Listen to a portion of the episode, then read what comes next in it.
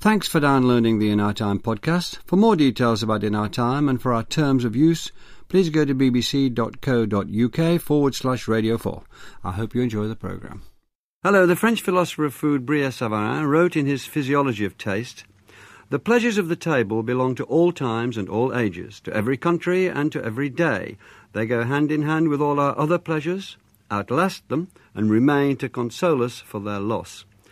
The story of food is cultural as well as culinary, and what we eat and how we eat has always been linked to who we are and whom we might become. From the great humanist thinker Erasmus warning us to always use a fork, to the materialist philosopher Feuerbach telling us boldly, You are what you eat. But what have we eaten and why? In Europe since the Renaissance, how have our intellectual appetites fed our empty stomachs? With me to explore the history of food in modern Europe is Rebecca Spang, lecturer in modern history at University College London, and author of The Invention of the Restaurant. Ivan Day, food historian and author of Eat, Drink and Be Merry, The British at Table from 1600 to 2000, and the historian Felipe Fernandez Armesto, professor of history and geography at Queen Mary University of London and author of a new book, Food, a History. Felipe, you write in your new book, the movement known as the Renaissance transformed courtly cookery as it transformed other arts. Can you give us some idea of what that transformation was? Yeah, sure, although I'm a bit reluctant to do that because I, I look at across the table you, Melvyn and I see an intellectual, and so you naturally think the Renaissance is terribly important. And actually, 500 years ago, the most important thing that was going on in the history of food, indeed probably in the history of the world, was the vast ecological exchange, which saw foodstuffs being transplanted from one continent to the other for the first time in history, you know, since Pangaea was shattered and the continents were sundered. And that was a huge, you know, human intervention evolution which substituted for the divergence of biota from continent continent to a new model of convergence. Uh, but the Renaissance is going on as well, I grant you that. And the Renaissance essentially is a movement of the recovery of antiquity, antique models of how to think and how to live. And just as humanists were recovering uh, ancient models of thought, so uh, eaters were discovering what they thought were classical ways of eating.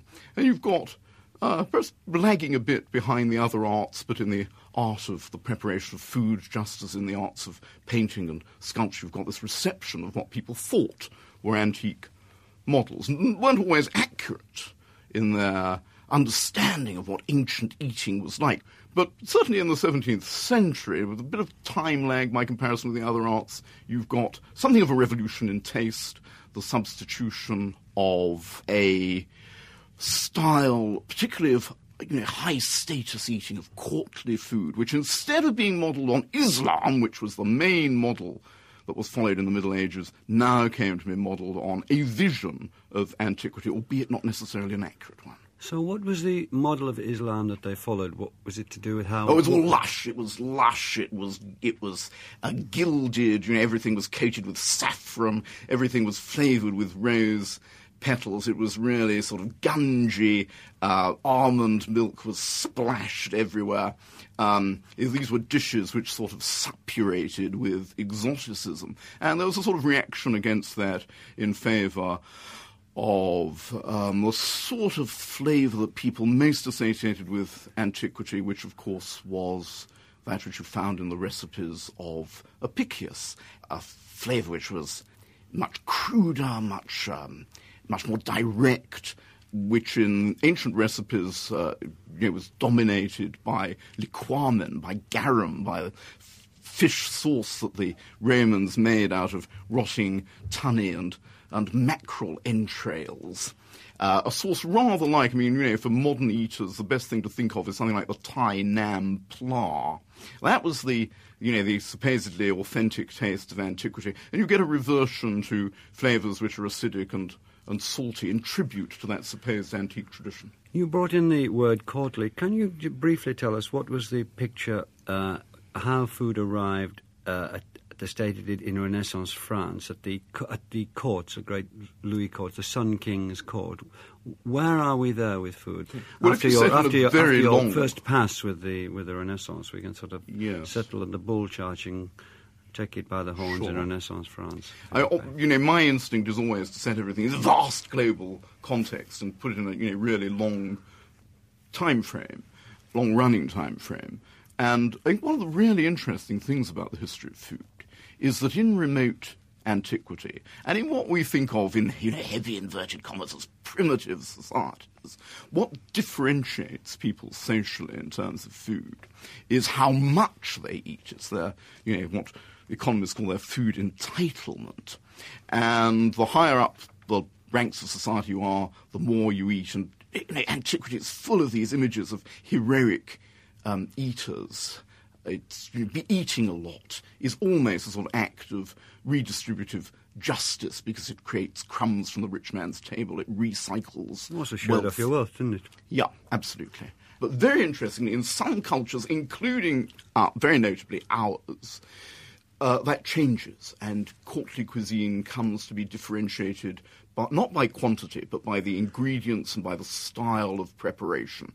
Uh, so it's a long process, but a, a, a you know, big moment in it, I think, does occur in France in the 17th century. You've got a succession of three kings, I mean, Henri IV, who, you know, wanted every peasant to have a chicken in the pot. And although he was a man of um, uh, relatively frugal tastes um, himself and like plain, simple fare. He was uh, also, you know, a big kind of patron of cuisine, and he's succeeded by Louis XIII and Louis XIV, who are both gigantic eaters, but also who employ um, chefs, professional chefs, uh, to create dishes worthy of a prince in the antique tradition, and their cooks begin to diffuse these courtly recipes through society by writing cookbooks. Rebecca Spang, the excesses of the French court and the huge eating that they um, engaged in, or something, a bit of sleight of uh, face, pretended to engage in, it, it was shows of power, shows of strength.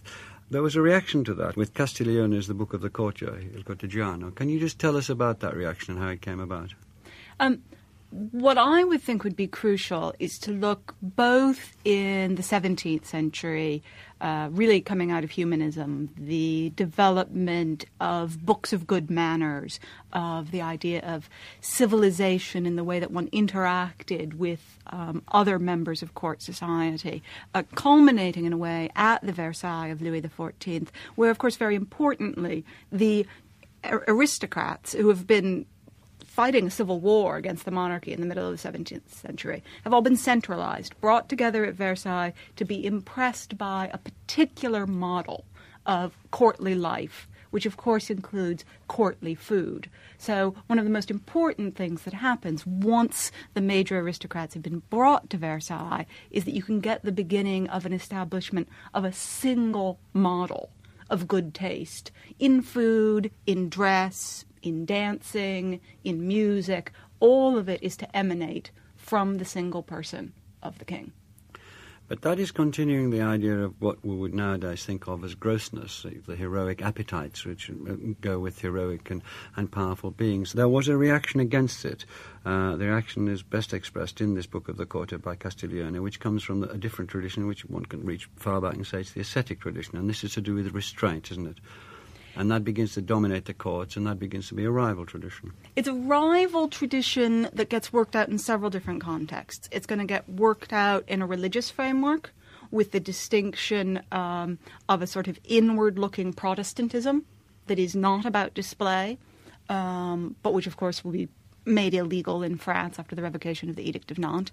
Um, it's also a tradition that gets elaborated within more of a social or political framework by the encyclopedists in the middle of the 18th century, who argue throughout most of the encyclopédie that the sort of splendor that was suitable for so called Eastern or Asian courts was actually a source of decadence and decline, just exactly because it was an exchange between cultures.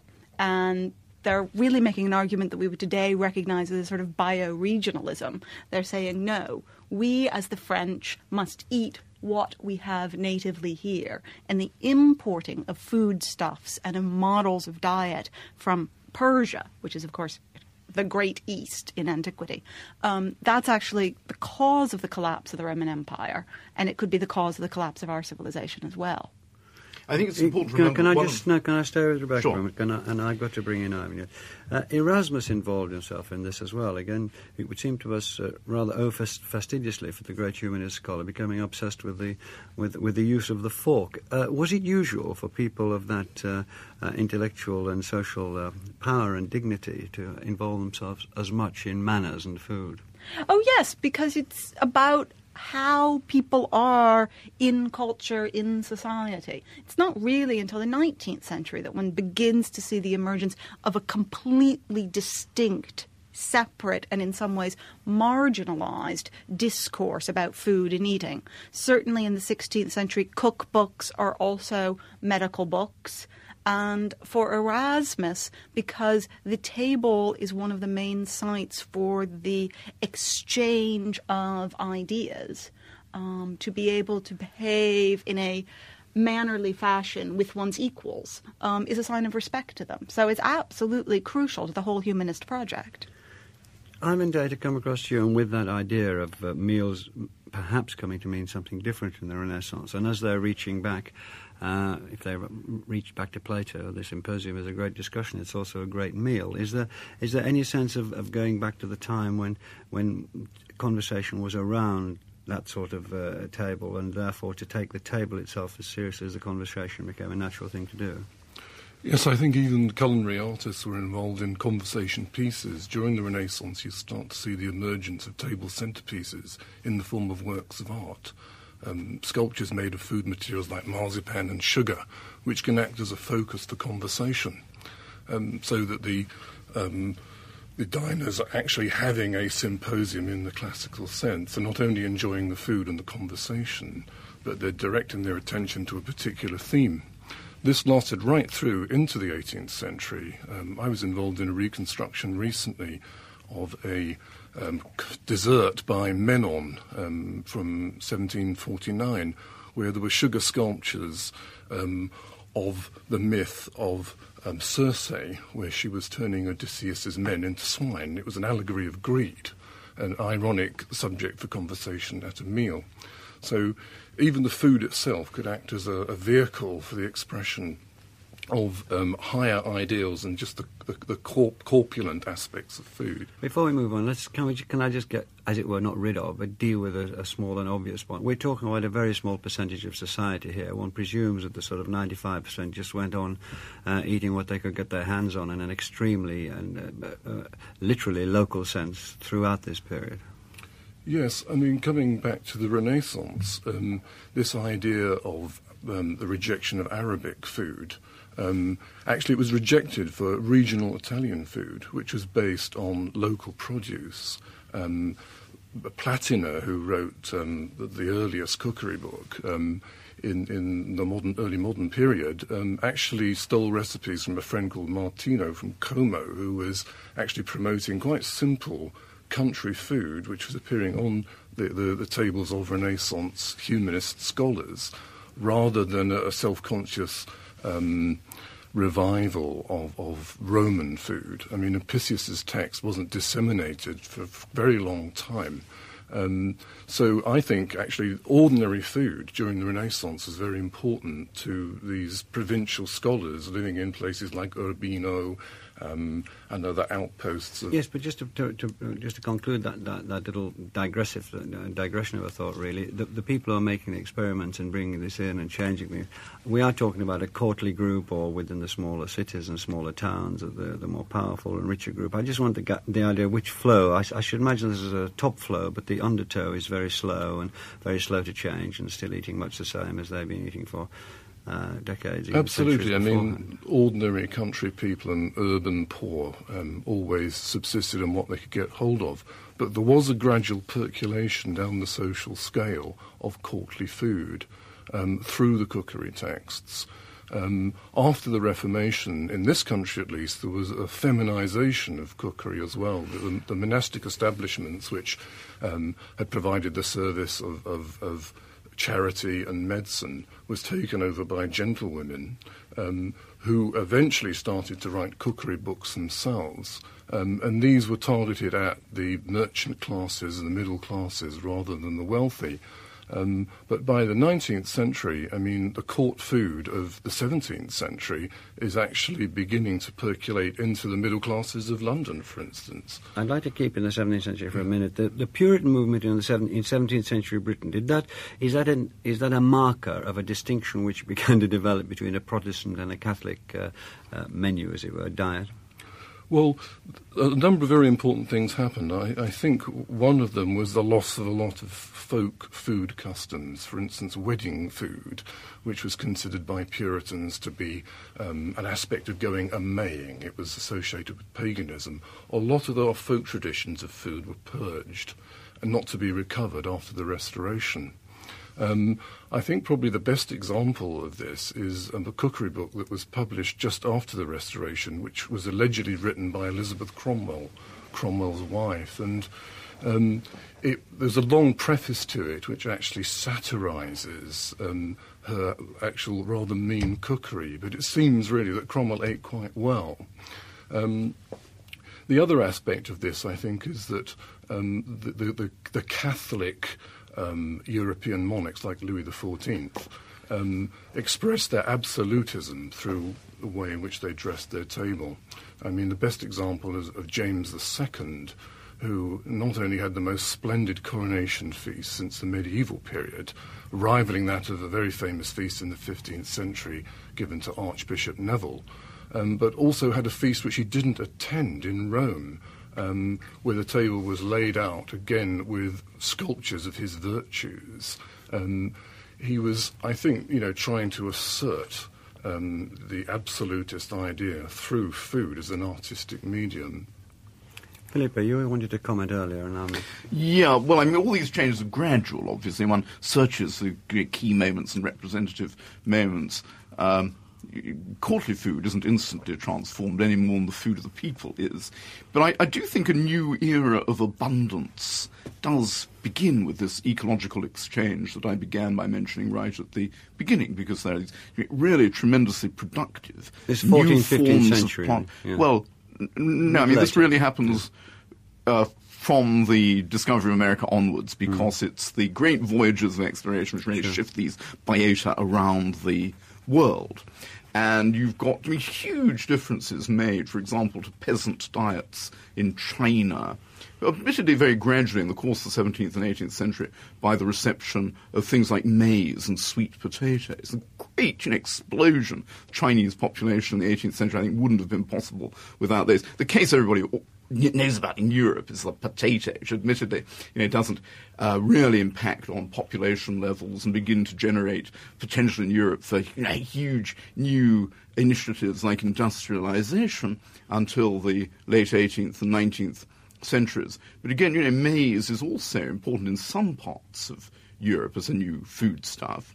And um, there's things like you know tomatoes and, and avocados. You can't imagine the Italian national dish, the tricolore, without tomatoes and avocados. And both of those came from the New World. Tomato and avocado are two of the very few words in English which are derived from Nahuatl.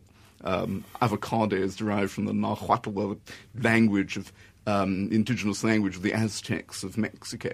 I, in their language, um, the word for avocado is, is uh, ahuacatl, which literally means a testicle. Uh, and the English word tomato is derived from the Nahuatl tomatl. So, um, uh, and, you know, you can't imagine the cuisine of Malaya without peanuts or of Thailand without chilies. Um, so there are a lot of cuisines at very low social level which are uh, benefiting from the infusion of new ingredients, and that means you know more food, more calories, better fed peasantries, and more people. the point I wanted to come in on earlier, when you very properly stopped me, uh, was about Castiglione and this new Renaissance aesthetic of of restraint. And it's true there was a sort of Renaissance aesthetic of restraint in some ways. The reaction against um, Islamic food was in favor of a simpler kind of cuisine. But, but Castiglione also talked about sprezzatura. You know, there's something phony about Renaissance restraint. It's really all to do with contriving an appearance of restraint, but, you know, putting a lot of effort into it. I think that's where, you know, these two aesthetics meet in the, in the table. The, I think that's absolutely crucial because it's a lot like the 18th century Nouvelle Cuisine movement and very much like 1970s Nouvelle Cuisine. Both are about having less on your plate per se, but making quite a show about what it is that is on your plate. Well, let's come to the restaurants. So, that you've written about restaurants. How did the restaurant go from being a broth to a place where people went to eat? Well, of course, in the beginning, um, ironically enough, people go to restaurants specifically not to eat. A restaurant is a, is a restorative broth, and you, what you need to have restored is your appetite. It's the idea that because you've been leading such an overcharged, busy, sensitive, high paced intellectual life in the 18th century, um, all of your nervous fibers are overcharged and you just couldn't possibly eat. So instead, you go to a place called a salle de restaurateur, a restaurateur's room, where you can have your restorative broth. But fascinating though that is, and of course the whole point is about displaying, it works in very well again with what we were just saying about the nouvelle cuisine, displaying the idea that you're too weak to eat. Once you've shown that you're too weak to eat, well then maybe actually you, you could just have, well, you know, maybe a biscuit and, well, a glass of wine. And even after that, the particular changes in the form of presentation, everything that we today take completely for granted, like small separate tables, a menu, all of those innovations, which initially have almost medicinal connotations, begin to appeal to people who feel that Sounds they like are ladies sensitive. who lunch all this. That's right. Well, it is. I mean, it's it's very much about the development. Did this of, get a kick? Did this get a, a kickstart uh, after a, a great number of aristocrats had been guillotined, leaving their chefs with uh, nowhere to go except set up their own? uh, That's so frequently said. yeah, well, I'm saying it again. Well, what do you think? I think it's very popular in the 19th century because it's an Is it idea right? of the democratization of privilege. No, it's not right. If it's 1794, the last thing you want to do is to hang out a sign saying, I used to be Marie Antoinette's cook.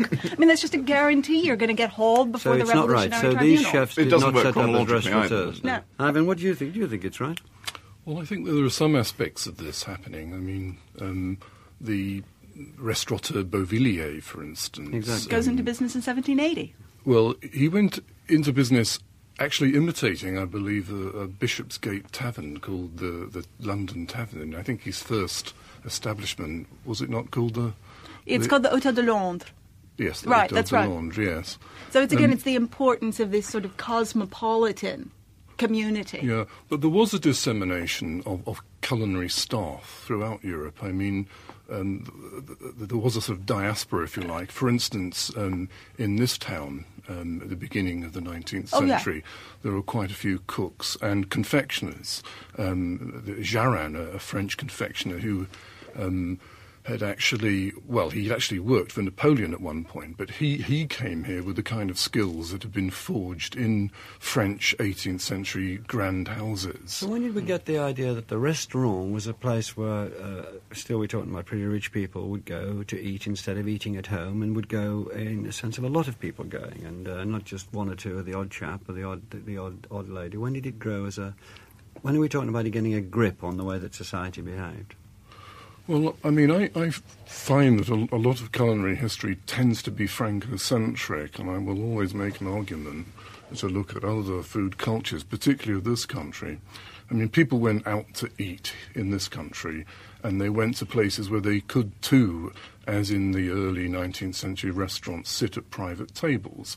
I mean, Pepys, for instance, and Evelyn frequently dined in this city in establishments called ordinaries, where they could discuss letters or business quietly in a corner and eat actually very good food.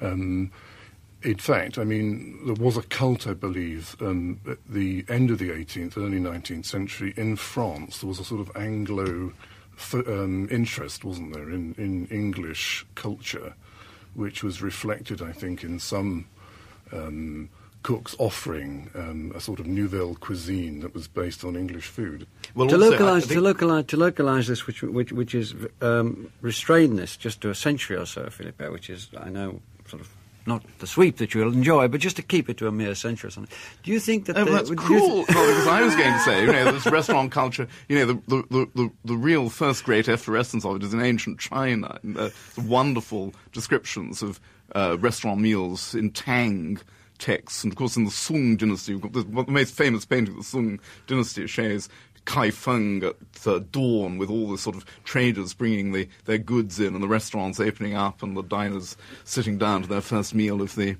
um, of the day. If we can fast forward and head west, though, um, Sure. the, the, the idea of a distinction between the British diet and the French diet brought into play an idea of national character. The British were the stout yeah. persons, strong and meat eating. The French were the scraggy people, uh, uh, shifty and fish eating.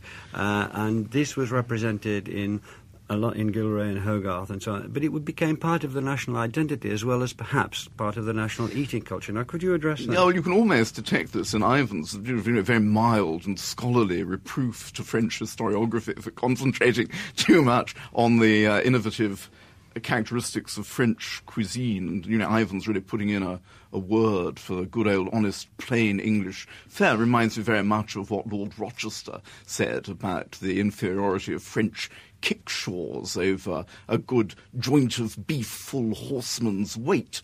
Uh, I, don't know, I think that all cultures have their prejudices about food, and that one of the great stories of world history is about how you know cultures get to be permeated by the tastes, um, the savors, the ingredients, uh, the c- cooking and serving styles that come from abroad, and this you know interplay of. Um, uh, But it isn't so much just Philip. I'm looking for. It's almost building a. It's almost building a national character around the food idea, isn't it? That the British were stout, uh, fierce people, far less populous than France, but we could take them on and biff them, partly because they was, Yes. were, were sort of thin It's- and it's- meager people who, who merely trifled with fish. Yeah, you're describing, aren't you, the cartoons Yes, of am, Gillray yeah. and Cruikshank, yeah. where you've got, um, uh, you know, uh, le roast beef anglais um, resisting the batterie de cuisine of Napoleon. Yes. And, um, uh, and, and that's right. Of course, the, the, the, there are also French cartoons. Rebecca's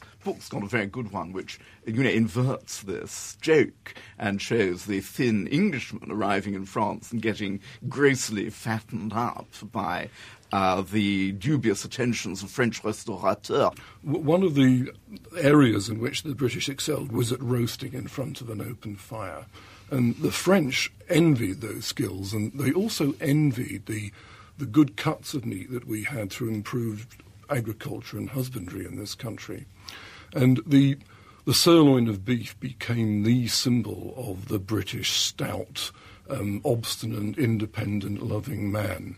Even the, the Lord Mayor's banquet in London, on the sideboard, there would be a great sirloin of roast beef, which was planted with the English standard, in fact, as a, as a symbol of, of being English. But this idea, uh, Rebecca Spang, of, of the um, of being what we eat, in some way um, links with, with two things. Uh, Rousseau in 1762 in Emile eulogizing locally produced food and saying, "This made you what you are." I mean, he said, "In our organ, uh, our organs of thought are formed by our diet."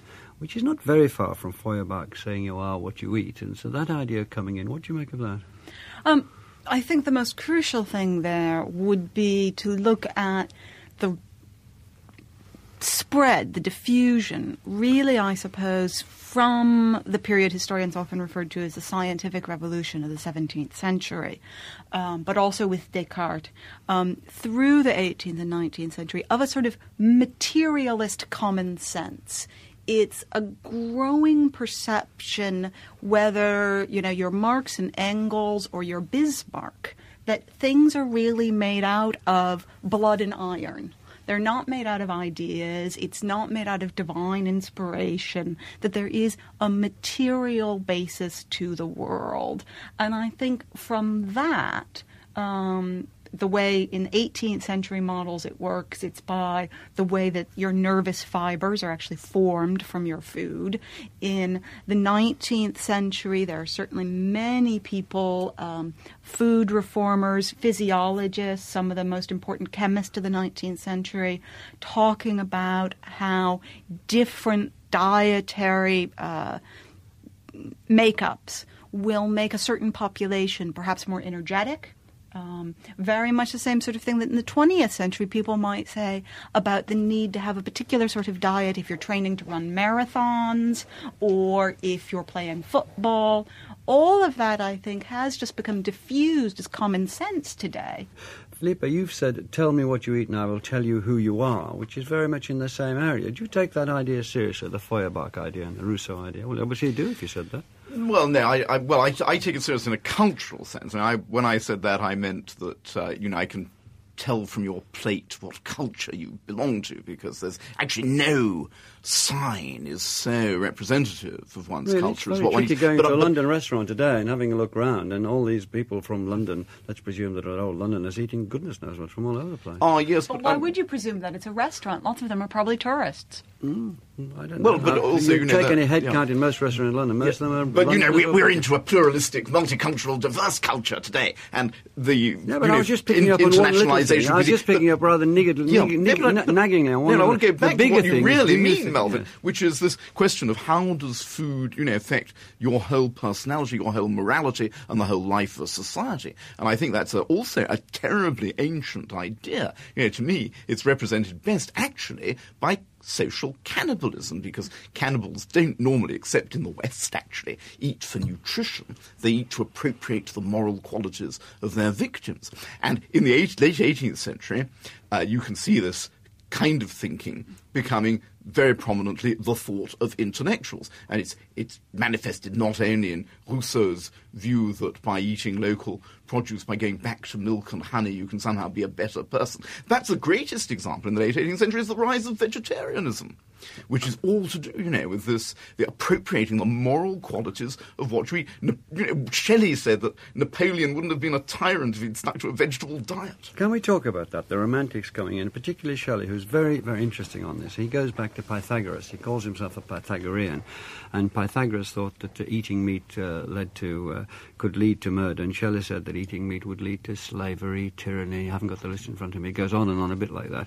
Um, and uh, where where did that come from, uh, Ivan Day, and, and uh, why did he find it so powerful? I would actually go back a little bit further than the Romantic movement. I think that um, the idea of vegetarianism in in its purity um, goes back actually to the 17th century. Um, and a number of eccentric medical men, um, I think, were propounding theories. One Englishman called Thomas Tryon, who called himself a Pythagorean also, um, propounded that to eat meat um, was to take on gross humours that would, you know, um, disturb your bodily functions, and advocated just eating pure grains and vegetables.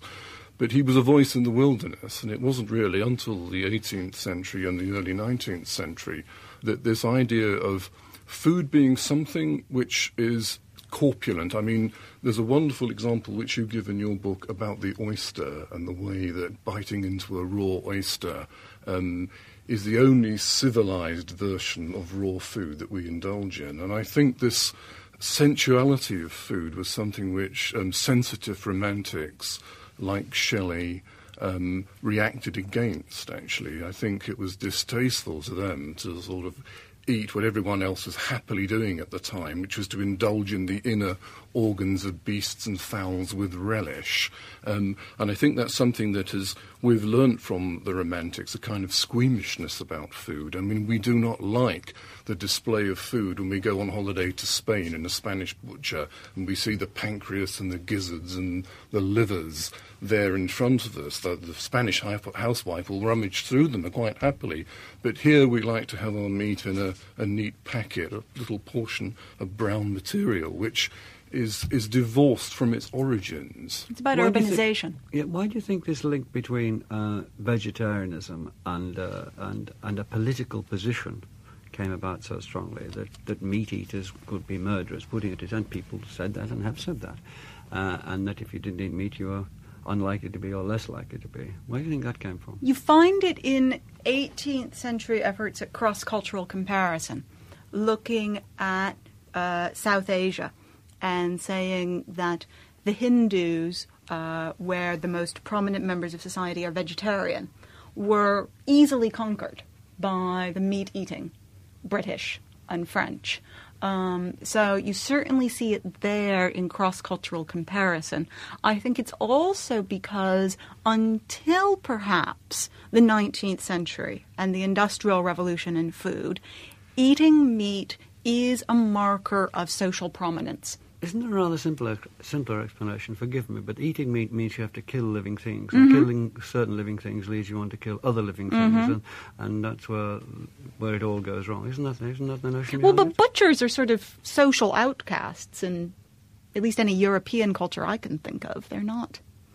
But Pythagoras has said, I haven't got the quote in front of me, Felipe, you'll correct me if I'm wrong, but Pythagoras said if you start killing one mm. thing, it leads to killing another, and it will lead to killing each other, and therefore kill nothing, eat, eat, eat of, of, the fruits of the trees, like Frankenstein did. He turned from meat to eating yeah, acorns. Pythagoras also advised against eating beans on the grounds that they would inflame excessive passion.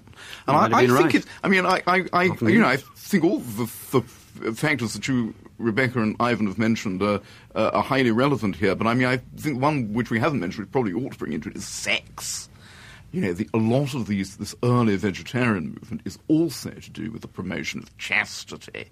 Uh, it's to do with a revulsion against the sort of lubriciousness of fats. If I can uh, offer the listeners quite such a revolting image for a program which goes out in the mornings, um, and it's to do with restraining the uh, sexual appetite. I suppose one of the great gurus of the low protein diet in the um, early 19th century was the Reverend Sylvester Graham, who thought that sex wasn't only um, morally bad, it was actually unhealthy, and he likened orgasm to diarrhea. And this was his main reason for advocating um, a low protein uh, diet and for promoting of the great cereal movement, which then, you know, became a major influence on the history of cereal food, which is still with us today. And I expect you know listeners to this program may just be finishing up their cereals right now, and they, they, they, I, I, I hope that their enjoyment will be enhanced when they think back to the origins of this movement and realize that it started amongst moralists who wanted to repress excessive sexual appetite. Well, I think that was a wonderful digression, as, as many of you are. Well, it's obviously to the point, Philip, as many of you are. But I'm going to just be a little bit of an egg here and ask you, Ivan. Why do you, you call think, it a digression? Well, because a lovely loop, uh, bringing the orgasm into why people turned into vegetarians. I, no, I enjoyed it. And people who didn't enjoy it, well, there you go. We, we are, um, I, well, I, I want to just I want to stick. To, is there, has there been any research? Is there any evidence that people who do not eat meat are gentler and kinder and less likely to engage in wars and murders than people who do meat. Not that I know of. I mean, uh, I'd like to, to turn um, one idea on its head here about um, vegetables not being provocative in terms of, you know, their sexual stimulation. I mean, the Renaissance medical theories, the potato from the New World was considered to be um, a um, stimulant. In fact, one one German medical promotion for the potato. well, that, I mean, often the case. I mean, coffee was another thing that was promoted like this, as as was tea. But I mean, people believed it. I mean, in the 18th century, one German medical writer, I, I forget his name, actually um, told um, parents that they shouldn't let young people eat potatoes because um, they would encourage masturbation. And I, I think that the whole um, rationale for these root vegetables, particularly parsnips, skirrets, potatoes, um, having so-called aphrodisiacal properties was through their morphology. They, they mm. resembled sexual organs. Let's just finish this on asking you whether you do think that diets uh, do make substantial differences to the way people behave. You said earlier on, uh, Rebecca, you mentioned that we were still uh, we were very much into the idea of specialized diets. Now, if you ran a marathon, you were recommended to, I have no idea what sort of diet you were in a marathon, but you were recommended to do A, B, and C and drink D, E, and F and so on. If you're a heavyweight boxer, you do something else and so on. And these things clearly are, are thought to work. Uh, and probably do so. If they work in those cases, how far do we go in turning uh, in turning food, like the intake, into the outcome? Well, I mean, I, as I said, I think it's it's almost generalized common sense, and except for the most resistant uh, pro pharmaceutical sorts of physicians, um, everybody, if you say, oh, I just feel sort of tired and run down, somebody will say, well, you know, you, you probably need to be eating better.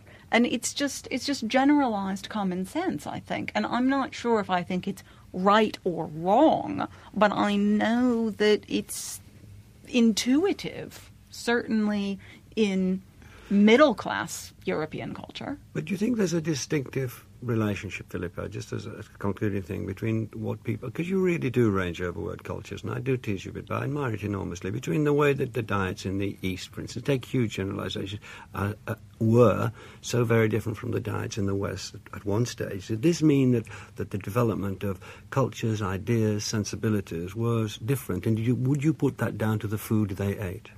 No, I wouldn't. I mean, I would put it down to the total culture of the food. Or at least I'd say that it's it's very intimately connected with the total culture of food, but not specifically with the type of food or the ingredients or even the cuisson. Uh, but when you add to all of those things, table rituals, uh, the kinds of uh, socializing which go along around on around food, the way it's produced, the way it's distributed, the way it's processed. I think all of those are inseparable, you know, from the general features of society. The two great, you know, revolutions of our time in food have really been the, the green revolution, the introduction of new strains of staple foods which are encouraged by uh, chemical pesticides and fertilizers, so-called green revolution. There's nothing terribly green about it. And the you know, the new sort of threatened revolution, GM foods. And it's very interesting that people are saying about these things the sort of things which uh, we've detected them saying in the past about uh, rival kinds of uh, eating. There's you know a big moral debate about the Green Revolution and about GM foods, which gets confused with a sort of health orientated debate about the sort of effects which eating this stuff can have on you. And I think that, you know, the health dimension and the moral dimension seems to be inseparable in the way people respond and react and think and feel about food. Well, thank you very much to Felipe Fernandez Armesto, to mm. Ivan Day, and to Rebecca Spang, and thank you all very much for listening. We hope you've enjoyed this Radio 4 podcast. You can find hundreds of other programmes about history, science, and philosophy at bbc.co.uk forward slash radio 4.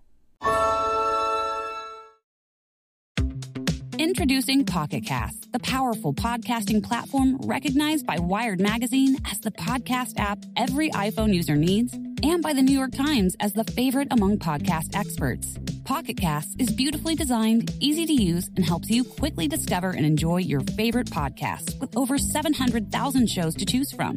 Download the app, now free, at pocketcast.com.